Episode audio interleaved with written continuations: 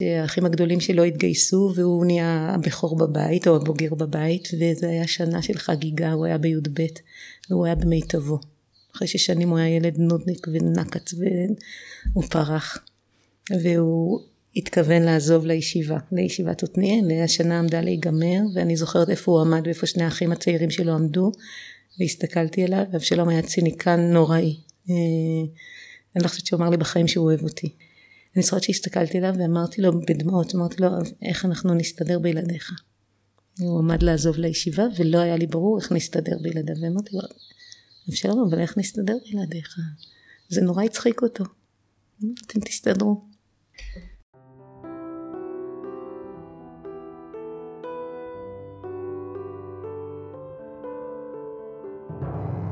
שלום, אני טלי אשר, ואתם על מי רוצה נס, פודקאסט שנועד להכיר לכם מקרוב את החיים לצד התמודדות נפשית.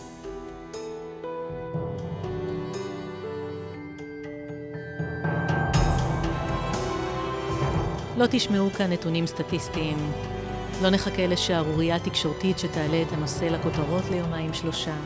אנחנו כאן באופן קבוע, נכנסים ליומיום, לחדרי חדרים, ובעיקר לחדרי הלב.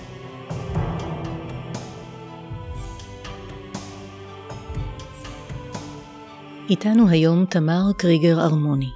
זה 30 שנה שתמר מלמדת ספרות בתיכון הימל פרב ובמכון כרם בירושלים. בתקופה הזו היא קיבלה כל כך הרבה דברים. העמיקה בטקסטים שהפכו להיות חלק ממנה, זכתה למפגשים משמעותיים עם התלמידים ועם הסטודנטים, והעמידה בית שמקפיד להשאיר דלת פתוחה. לאורך השנים 15 מתלמידיה הלכו לעולמם. לדבריה, מלבד הורים שכולים, יש גם מורים שכולים. זה ארבע שנים וחצי שתמר היא אם שכולה. שלום תמר. שלום, שלום. איך את מסתדרת בלעדיו? וואו, זה נס. זה נס גדול.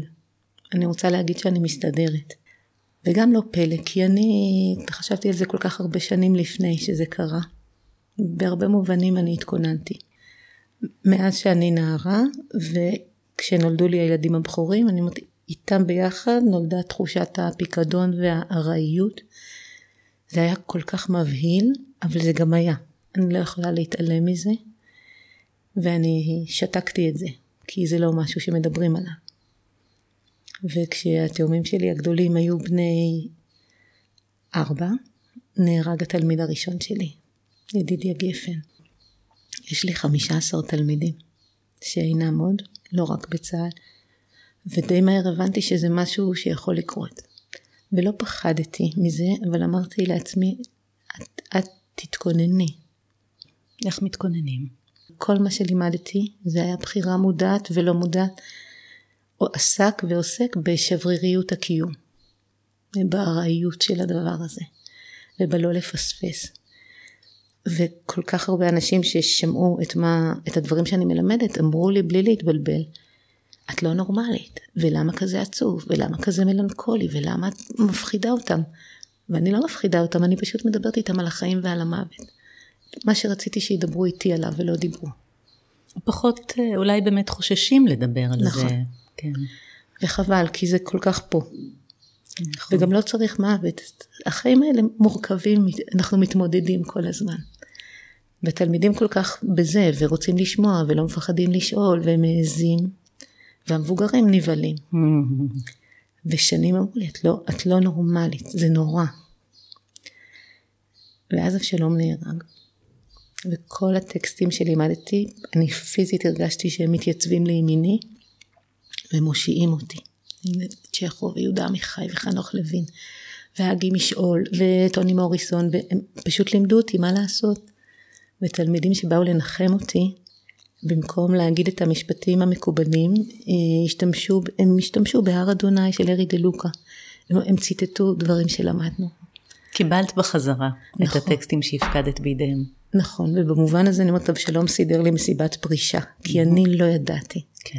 שהטקסטים נשארו אצלם, ואני, ו, ולא היה לי סיכוי, אולי במותי היו מספידים אותי ואומרים זאת מורה שדיברה איתם. זכית לשמוע את זה לפני. לפני, וזה גם היה הלם וגם חיזוק.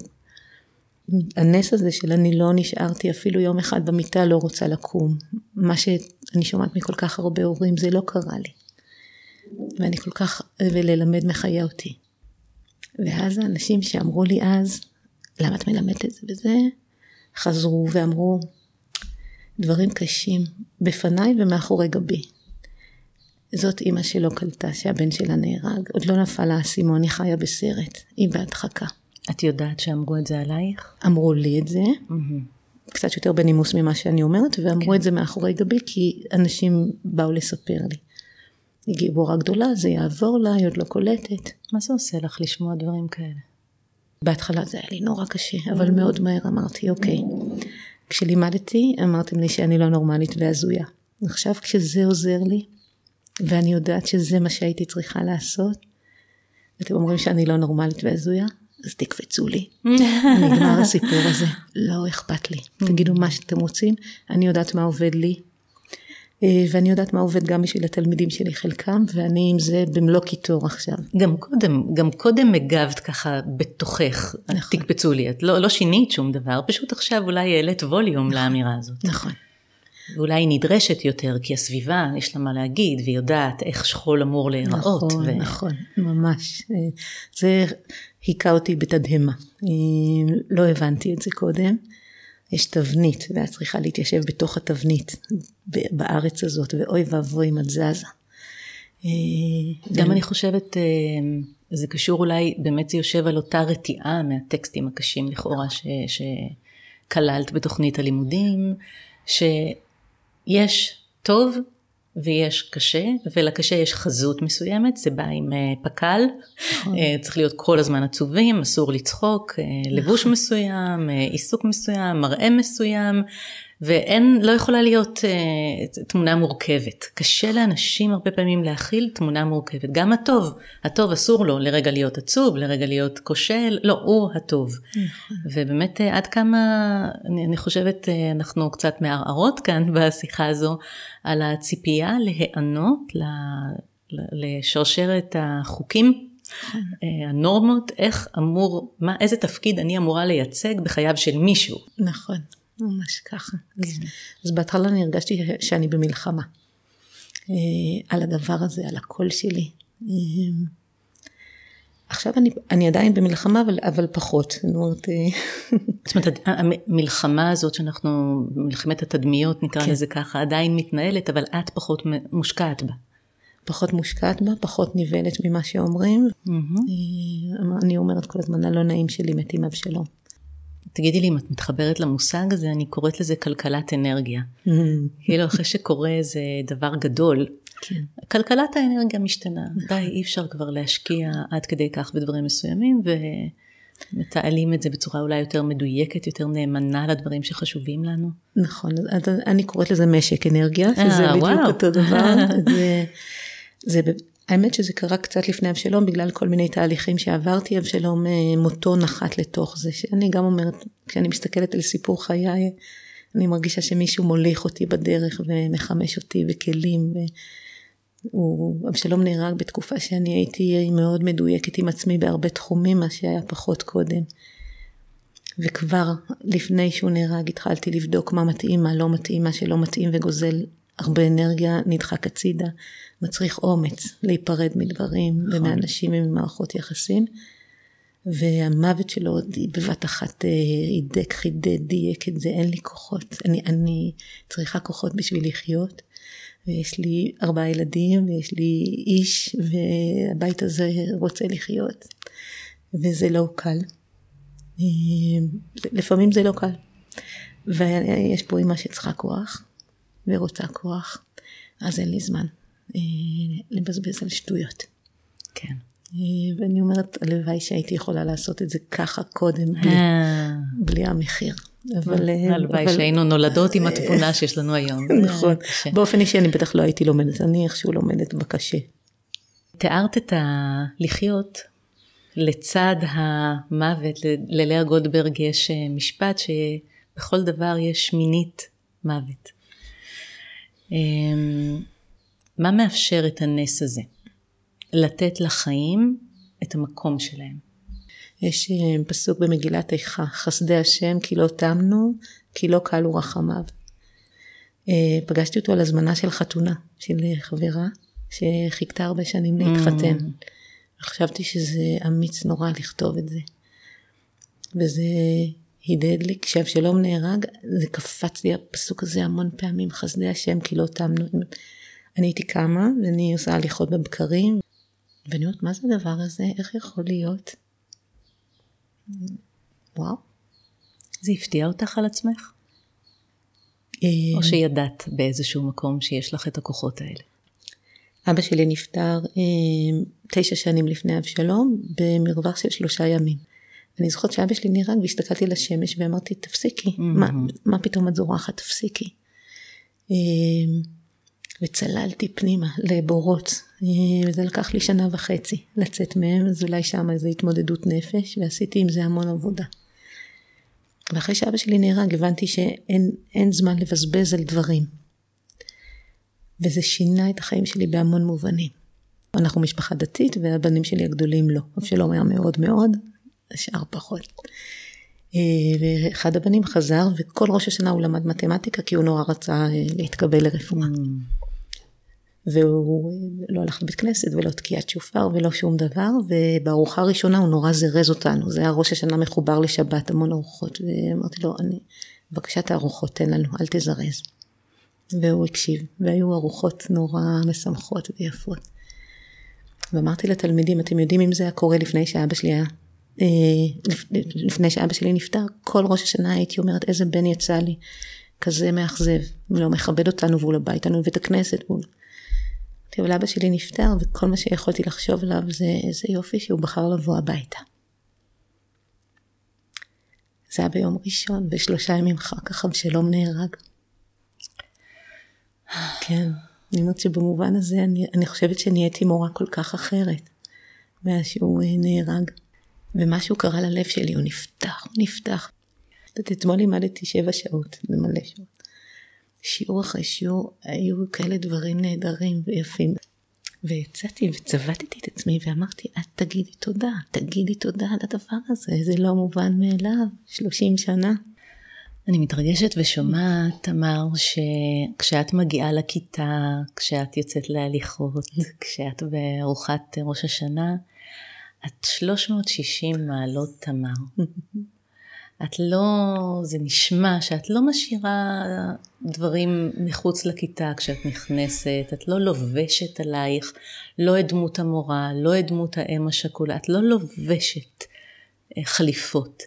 את תמר במלואך. כלומר שהחיות היא חלק מהמהות שלך. אני יכולה לפרוש. אני יכולה לכתוב לך את זה בקורות אחרים. אני רוצה את זה. אני רוצה לשאול אותך על ההכנה. על התחושה הזאת שליוותה אותך כנראה מאז ומעולם, ש... שאת רגישה לעולמה של הנפש או לעולמה של הנשמה, שאת אה, לוכדת התייחסויות לשבירות. אז יש לך רגישות טקסטואלית, אז יש טקסטים שעושים לך את זה, אולי גם דמויות, חוויות, גם תיארת אירועים בחייך שהכינו אותך, כמו למשל מות אביך. ואני מבקשת ממך רגע להתבונן מה בין ההכנה המתמשכת המצטברת הזו לבין החוויה הזו שאי אפשר להתכונן אליה. וואו. מתחשק לי להגיד שאפשר. יודעת שבאו להודיע לנו שאבשלום נהרג, הדפיקה הזאת בדלת המיתולוגית. מפורסמת, כן. אני שמעתי את זה מלמעלה, חמי פתח את הדלת, ואני שמעתי אותו אומר אבשלום, והבנתי בעשירית שנייה. ויצאו לי מהפה שתי מילים, אני זוכרת את זה כי אני זוכרת שהידיים שלי רועדות ויוצאות לי מהפה שתי מילים שרק אני שומעת. ושתי המילים היו, אני מסכימה. חשבתי על זה אחר כך, כי זה לא מה שאמור לצאת לי, אבל, אבל זה גם כן. וזה ההכנה הזאת. אני חשבתי על זה, אני דמיינתי שזה יכול לקרות, אני התכוננתי לזה בצוק איתן כל כך הרבה פעמים, אני לא חשבתי שזה יקרה עם אבשלום ולא בנסיבות האלה.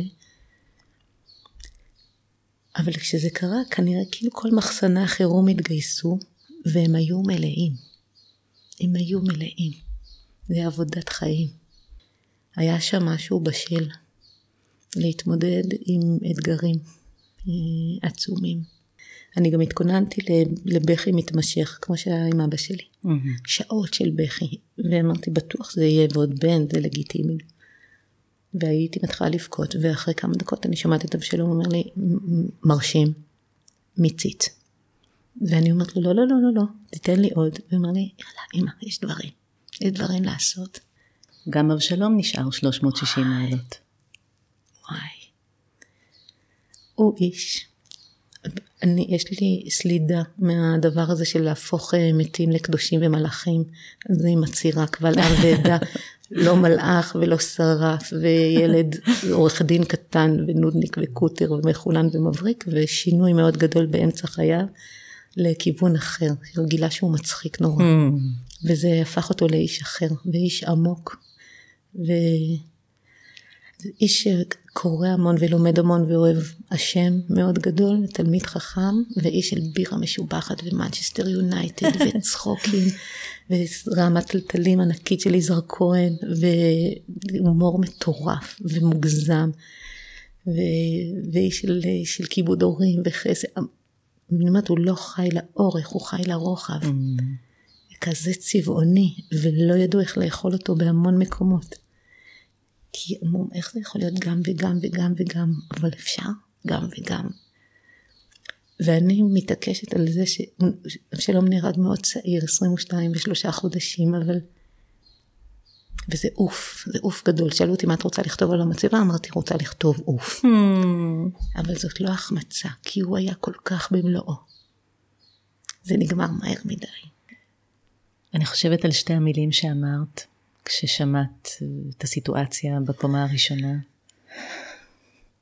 ועל האומנות הזו, אני חושבת, אומנות החיים של לדעת מה להסכים, לקבל, ומה לנסות לשנות. וואו, וואו, נכון, כל כך. לא חשבתי על זה, כמו שאת אומרת, זה יפה. את זה שאבשלום מת אני קיבלתי מיד, אני חושבת שזה חוסך לי, זה משאיר לי כל כך הרבה כוחות לדברים אחרים, לא מתווכחת עם זה. עכשיו אם רציתי יכולתי, אבשלום לא נהרג נוכח פני אויב, הוא נהרג בתאונת אימונים שיכולה הייתה להימנע. יש שם המון פדיחות ופשלות. אני לא בזה. גם זה לא יחזיר אותו וגם זה ייקח ממני כוחות וירעיל אותי מרוב כעס. אפרופו משק האנרגיה. בדיוק. אני כן משקיעה המון כוחות ב... בלעשות שינוי בצבא. אבשלום אה, נהרג בתאונות קורות, ומוות קורה, הוא יכול היה גם למות בכביש. מה שקרה אחר כך היה מאוד אה, מכעיס ומכאיב יחס של, אה, של אנשים מסוימים בצבא אל מותו, שבעצם היה, אין יחס, התעלמו מאיתנו ואני לא יכולתי לשאת את זה, ואני קיבלתי החלטה. אבשלום כעס על המון דברים בצבא והוא החליט להישאר בצבא להיות קצין כי הוא אמר זה לא פייר שאני רק אקטר. והוא ויתר על הלימוד בישיבה בשביל זה. הוא הספיק להיות קצין שלושה חודשים. ואמרתי לעצמי אז וגם לחלק מהבנים שלי, אמרתי אבשלום הוא לא היה מושלם הוא היה איש יוצא דופן. איש של גדלות והוא נהרג בגלל בינוניות. ועכשיו אני יכולה או לבכות ולהתייאש או לנסות לגדל איזה בינוני או שניים למקום אחר. אמרתי אני רוצה להגיע למקומות שקשורים לאופן שבו הוא נהרג ושם לדבר על איך להיות מפקד ראוי mm. ואיך לדבר מילים עם משפחות ואיך להפסיק לפחד מזה אפילו שזה מפחיד וזה הצליח לי ואני שם שלוש פעמים בשנה בקורס מ"פים בשבוע הבא אני אהיה גם בקורס מג"דים ואני מדברת איתם על למצוא מילים במקומות שבהם אנשים נעלמים דום כי בעיניי אני אומרת אני לא יכולה לשאת את התירוץ הזה שאני שומעת. אנחנו רק ילדים, לא ידענו מה להגיד. זאת אומרת, אתם מספיק בוגרים כדי לקחת את הבנים שלי לאימוני ולקרב, אתם תהיו מספיק בוגרים כדי להיות אמיצים ולדבר איתי. אה, ולדבר איתנו. זו אותה תפיסה שאני חושבת שולחת אותך לדבר עם התלמידים שלך על נושאים שאנשים אחרים אומרים, לא, לא, לא, הם רכים מדי, זה קשה מדי, למה את מלמדת אותם את הטקסטים האלה, או מדברת איתם על הנושאים האלה? אז זה אותו דבר. ובאמת אה, העולם הזה מנכיח בפני ילדים ונוער נושאים כל כך כבדים ומורכבים שהם חשופים אליהם, שהם חווים אותם, אז היעדר שיח משאיר אותם עוד יותר לבד ועוד יותר חסרי כלים. נכון. ובשני המקרים, גם בבית הספר וגם בצבא, את אומרת, לא, לא, בואו ניצוק מילים לתוך השיח הזה. נכון. גם השיח הפנימי וגם שיח עם אנשים אחרים. נכון. כשאבא שלי נפטר, אני הבאתי את זה לכיתה. לא יכול להיות שיקרה לי דבר כזה וזה יישאר שתוק. הרגשתי שאפשר ללמד דרך זה. כן. כי כל התלמידים שלי יום אחד יאבדו הורים. וכשאבשלום נהרג, ברור שזה בא איתי לכיתה. עכשיו אני אומרת רחמנות על התלמידים של השנה הראשונה. זה נשמע לי כמו מתנה גדולה, תמר. את, אה, את מעוניינת שעל המצבה שלך יהיה כתוב מורה ואם בישראל. אה, דיברת על ההשפעה אה, של החוויות המכוננות האלה על ההוראה שלך. איך זה משפיע על האימהות שלך? אני חושבת שבבית תמיד יותר מסובך. אחד הבנים שלי, הסיפור מיתולוגי בבית שלנו זה שהוא הולך אחריי במסדרון בבית ספר. הוא קורא לי אימא, אימא, אימא, ואני לא מסתובבת, ואז הוא אומר, המורה, ואני ישר מסתובבת. אז, אז אני אימא כזאת שהם שמתרגשת מזה שהם חיים. חיונתן היה חוזר הביתה, יש לי בן מ"פ בשריון. אבל כשאבשלום נהרג הוא היה טירון. וכשהוא חזר הביתה, אז חיבקתי אותו ואמרתי לו, יונתן, איזה כיף שגם חוזרים פה. אז הוא אומר לי, מה, את לא נורמלית? אז אמרתי לו, נכון, אבל איזה כיף שגם חוזרים פה. אני כל כך שמחה שהם חיים. אני לא בטוחה שהם מרגישים את זה, אני מקווה שהם ירגישו את זה יום, שהם יבינו את זה יום אחד. שאני אוהבת אותם הרבה יותר ממה שאהבתי אותם קודם, שאני הרבה יותר ממוקדת במה שיש בהם מאשר במה שאין בהם, שאני סולחת להם על דברים שלא הייתי סולחת בעבר. אמ, אני נורא מקווה שהם מרגישים שאני מה שרוצה לחיות ולא מתתי עם אבשלום. אפילו שלפעמים הוא גוזל כל כך הרבה תשומת לב, זה לא יאומן כמה תשומת לב מתים מושכים. ויש רגעים שאני אומרת לאבשלום, תרגיע עכשיו, יש לך ארבעה אחים, והוא תמיד מקשיב לי. כן. זאת אני ששוכחת. אה, ולא כולם מארבעתם אוהבים את איך שאני מתמודדת, ולחלק מהם זה צרם נורא, ולחלק מהם זה אולי צורם, וזה בסדר. אה, הם מתמודדים מאוד מאוד שונה. זה ארבעה אנשים. אנשים. לא יכול להיות שהם יתמודדו. נכון, והם כל אחד עם אה, אופי. עם אופי ועם סיי, mm. ועם... אה, יש להם מה להגיד, הם שונים נורא. הם... אה, אני זוכרת שאחרי השבעה, חמי אמר, שמענו עליו שלום כל כך הרבה דברים שלא ידענו. כל כך הרבה. אני בעיקר הרגשתי נורא גאה בו. קודם נורא אהבתי אותו, אבל אחרי השבעה. ואני זוכרת שחמי אמר, את מבינה שיכול להיות שהיינו יכולים לשמוע סיפורים כאלה על כל אחד מהילדים שלנו. אז זה גם להסתכל עליהם ולהבין שיש בהם כל כך הרבה שאני לא יודעת. מוות מאוד מפר את העניין הזה של פרטיות. כן. אני יודעת דברים עליו שלום שאני לא אמורה לדעת. כן. אני חושבת שמוות מפר את הפרטיות גם בממשק עם הסביבה. אפרופו מה שמעזים לומר לך. כי שבירות יש בכל משפחה ואצל כל אדם. שכול או דברים נוספים, מחלות קיצוניות, מחלות כרוניות, או יש התמודדויות שרואים אותן, הן ידועות לסביבה. ואז יש, זה כמו, לפעמים אני מרגישה שכמו כשהייתי בהיריון, נכון? אז כולם פתאום נוגעים לי בבטן, איפה נשמע דבר כזה שאני סתם הולכת ברחוב ומישהו מרגיש את החופש לגעת לי באיזשהו איבר. נכון. אה, וזה כאילו ככה, זה הריון הפוך. וואי. שהוא נכון. חשוף לסביבה והיא נוגעת בו. נכון. שבמשך אה, כמעט שנתיים הסתובבתי עם המטאפורה הזאת של אה, אני בהיריון עם ילד מת. כן. גם יצא שספרתי את מותו של, אה, של אבשלום בשבועות. בהתחלה, וזה ממש כמו הריון. תחילת הריון. ואז קרה לי דבר מדהים, שביום הולדת שלו הגעתי ל-40 שבועות. זאת אומרת, הוא נהרג בשבוע שבו הוא נוצר. וואו. אנשים אומרים לי, את מדברת ואנחנו רואים את אבשלום, אנחנו מכירים אותו דרכך, ואת זה אני אוהבת היום יותר. אני לא בהיריון איתו, אבל, אבל אני איתו. זאת אומרת, הוא, הוא תמיד איתי. כן, זה לאורך השיחה אני חושבת על כל מיני דיכוטומיות שאנחנו מטשטשות, שאת מטשטשת בדברייך, בין חיים למוות, בין נורמלי ולא נורמלי, זה משהו שחזר הרבה כן. שאת אה, אומרת אותו, אה, ובין יש ואין, ובאלף בין יש ואין.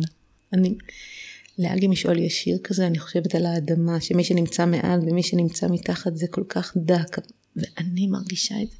אבשלום בשבילי הוא לא באדמה, הגוף שלו, אבל אני גם לא אוהבת את הר הרצל, אני הולכת נורא מעט, על אף שבית הספר שלי נמצא מול הר הרצל.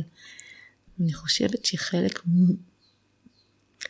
מזה שהמוות של אבשלום הוא לא מסובך לי, הוא כואב נורא, אבל הוא לא מסובך לי, זה משום שלא היו לנו עניינים לא פתורים, אני לא יכולה לומר את זה על כל הילדים שלי. אבל הכל נאמר. מצאנו במגירה שלו ברכות שכתבתי לו ליום הולדת, הוא שמר, ואני קוראת ואני אומרת, אמרתי לו הכל, Hmm. אמרתי לו הכל, לא שמרתי כלום בבטן. והוא ידע את זה, ובמובן הזה זה, זה אבל, עוד פעם אני אשתמש במילה צלול. אין בו רגשות אשמה, אין בו פספוסים, אין בו דברים שלא נאמרו, ואני אני חושבת שזה כל כך הרבה יותר קל. ואני נהייתי אה, אישה שאומרת דברים ופותרת דברים. יותר קל לי עם תלמידים, בחיק המשפחה זה אתגר יותר גדול, אני עובדת על זה. אני הייתי מכינה אה, עוגיות ועוגות לצבא ולישיבה, והייתי מה זה גאה בעצמי, והייתי אומרת לאבשלום, נו. אמר לי, העוגות שלך בסדר, אבל העוגות של אימא של מתי, וככה, ייבש אותי שנתיים, העוגות של אימא של מתי, וגם העוגת תפוחים של המבשלת דיאנה. הוא לא הפסיק לדבר עליי, אמרתי לו, טוב, נו, תביא מתכון. לא מביא מתכון, ונהנה לרדת עליי ולעקוץ אותי. כנראה שדיאנה גם לא שחררה מתכונים בקלות.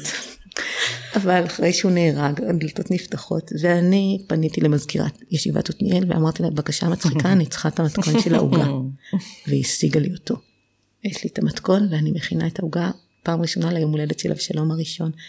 והעוגה בתנור, אני יושבת מול העוגה וממררת בבכי, ואני אומרת, עכשיו, עכשיו העוגה הזאת, מה זה?